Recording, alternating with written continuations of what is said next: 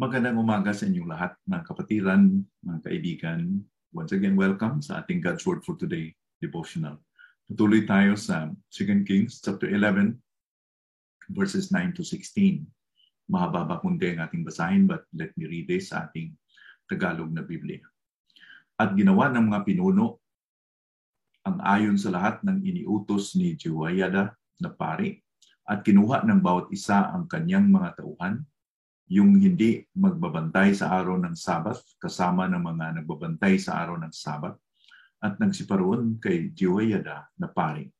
Ibinigay ng pari sa mga pinuno, ang mga sibat at ang mga kalasag na naging pag-aari ni Haring David na nasa bahay ng Panginoon. At ang mga bantay ay tumayo, bawat isa ay may sandata sa kanyang kamay mula sa dakong kanan ng bahay hanggang sa dakong kaliwa ng bahay sa may dambana at sa may bahay, sa palibot ng hari.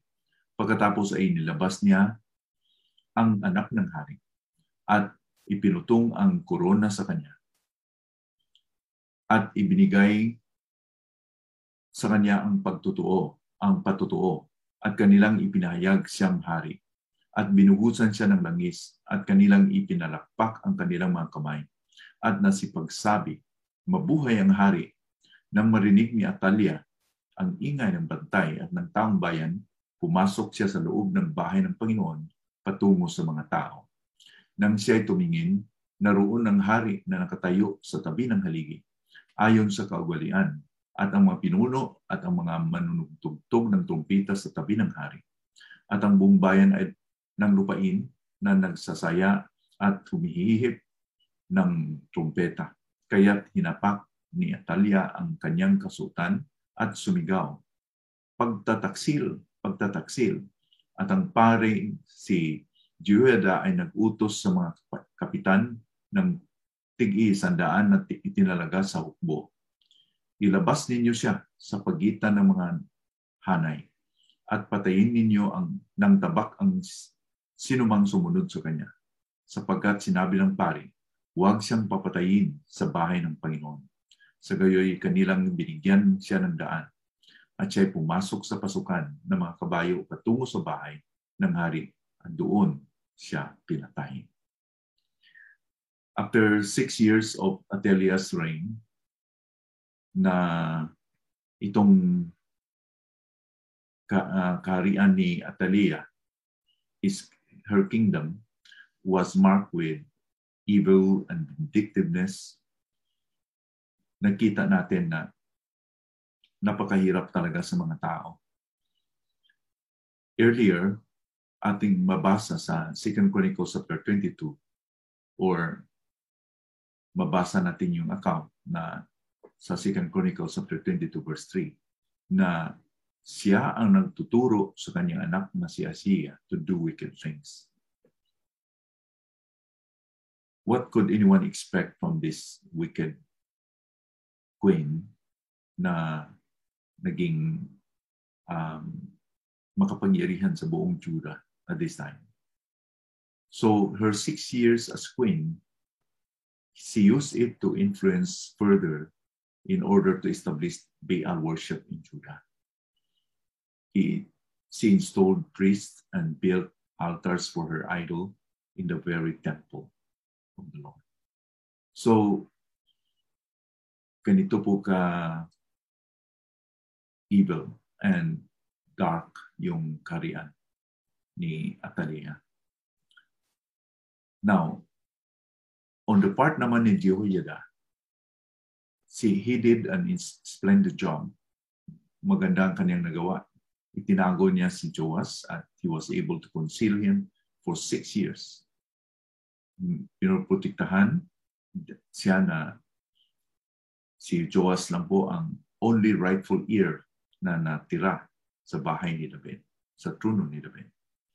So at this time, at the seventh year, siya at ang kanyang mga kasamahan ay they arranged secretly the installation of Joas as the new king inside the temple. He arranged three companies of armed guards na in-station niya sa mga certain places, strategic places, in order to secure the ceremony within the temple precincts. There, sa loob ng temple, they proclaimed Joas as the new king and anointed him. And everyone clapped their hands and said, Mabuhay ang hari, long live the king. While Atelia, having been caught off guard, ay nung narinig niya yon, she came rushing in and shouting, pagtataksil, pagtataksil, treason, treason.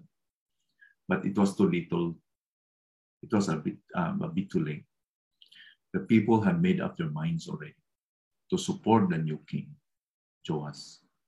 So she was dragged outside and she was killed and executed outside for, for Joyeda said, dapat hindi siya patayin sa loob ng templo. Now, this story is a fascinating story of the twists and the turns of events. Si Atalaya na naging makapangyarihan na queen, evil, ay at this very point, she was killed. And then a new leaf turned around. May panibagong kaharian. Ang future ng, ng Judah had uh, blossomed again. Now we can learn that ang Panginoon natin ay nagpahintulot that there are times that we will experience losses in battles. God may allow us to lose our battles at certain moments in our lives. But these are just temporary because eventually God is winning the whole war. There will come a time that He would manifest His glory. And wala pong ma, pinakamagandang, pinakamatamis na celebration kung galing sa ganitong kalagayan that it was really very hard and then binigyan sila ng another chance, another opportunity that he could live freely, that he would worship the Lord again at the temple. The celebration of the people would never be as sweeter as this. The pain under a wicked queen na naramdaman nila sa anim na taon na siya po ang naging queen. Ngayon ay mapalitan ng saya. There could be no celebration extremely significant for their lives. As the saying goes, hindi natin ma-recognize ang kaimportante, ang value ng ating kalayaan sa mahalagang bagay like freedom until it is lost, hindi ba? So the six years na nagdusa sila sa karian ni Atalea, now that there is a chance for them to regain that freedom, it was really very sweet to the whole kingdom. So, in like manner, a person must experience and realize na tayo po ay na wala sa atin ang ating lahat, di ba? We have to experience our lostness, recognize our lostness until we could appreciate the freedom and the blessings na binigay ng Panginoon sa atin. That, that is why si Jesus nagtuturo sa atin in the Sermon on the Mount, in the Beatitudes, sabi siya doon, Blessed are the poor in spirit. Bakit po blessed ang poor in spirit, ang bankrupt? Because they are the only ones who can appreciate sa mga riches na ibinibigay ng Panginoon sa Kanya.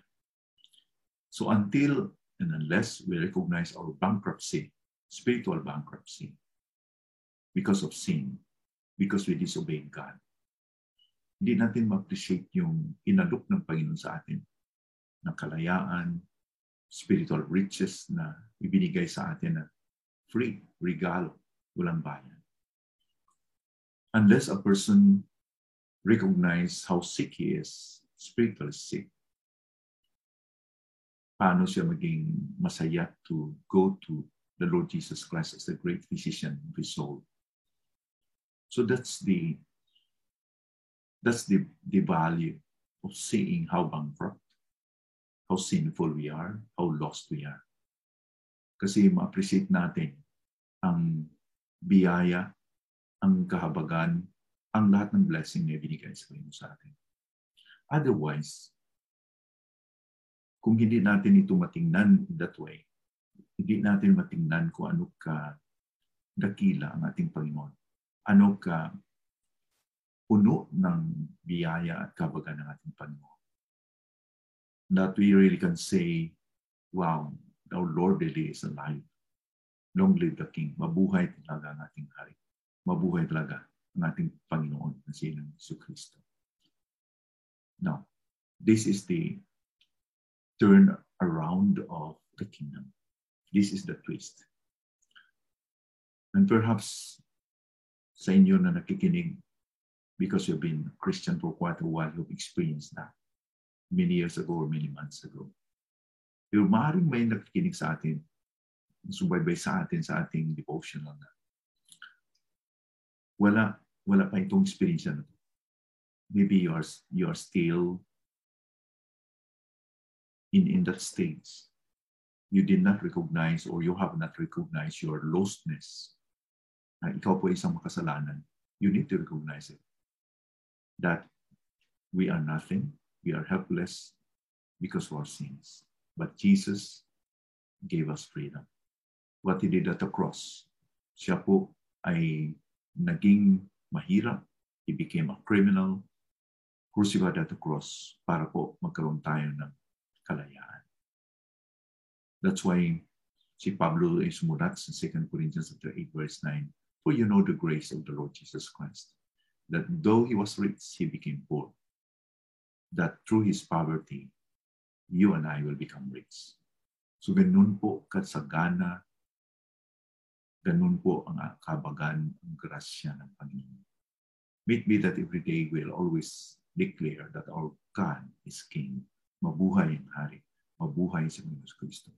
Mabuhay ang ating Panginoon. Manalangin tayo. Lord, thank you so much for this twist, this turnover of events, how the kingdom had brought have been brought back to to its to the right course because of um, of your grace and mercies, Lord, to the nation. Thank you that this account, this narrative, or this story was written for us to learn. Na out of sadness, out of darkness, Lord, hindi pwedeng magtagumpay ang kadiliman. There will come a time, Lord, that really give us hope that you will manifest your glory, that we'll experience true freedom. And that is what you meant for us, Lord, as your children. That will experience the freedom, the joy, the peace that you promised. At ito ay regalo niyo po sa amin na nanampalataya po sa inyo. And let it be na ito po ma-experiensyahan namin lahat sa araw na to Thank you, Lord, for giving us all these blessings. Help us to recognize that you've given this in order for us to exalt you, that you are our King. Buhay ang Panginoon. And this we pray in the name of Jesus. Amen.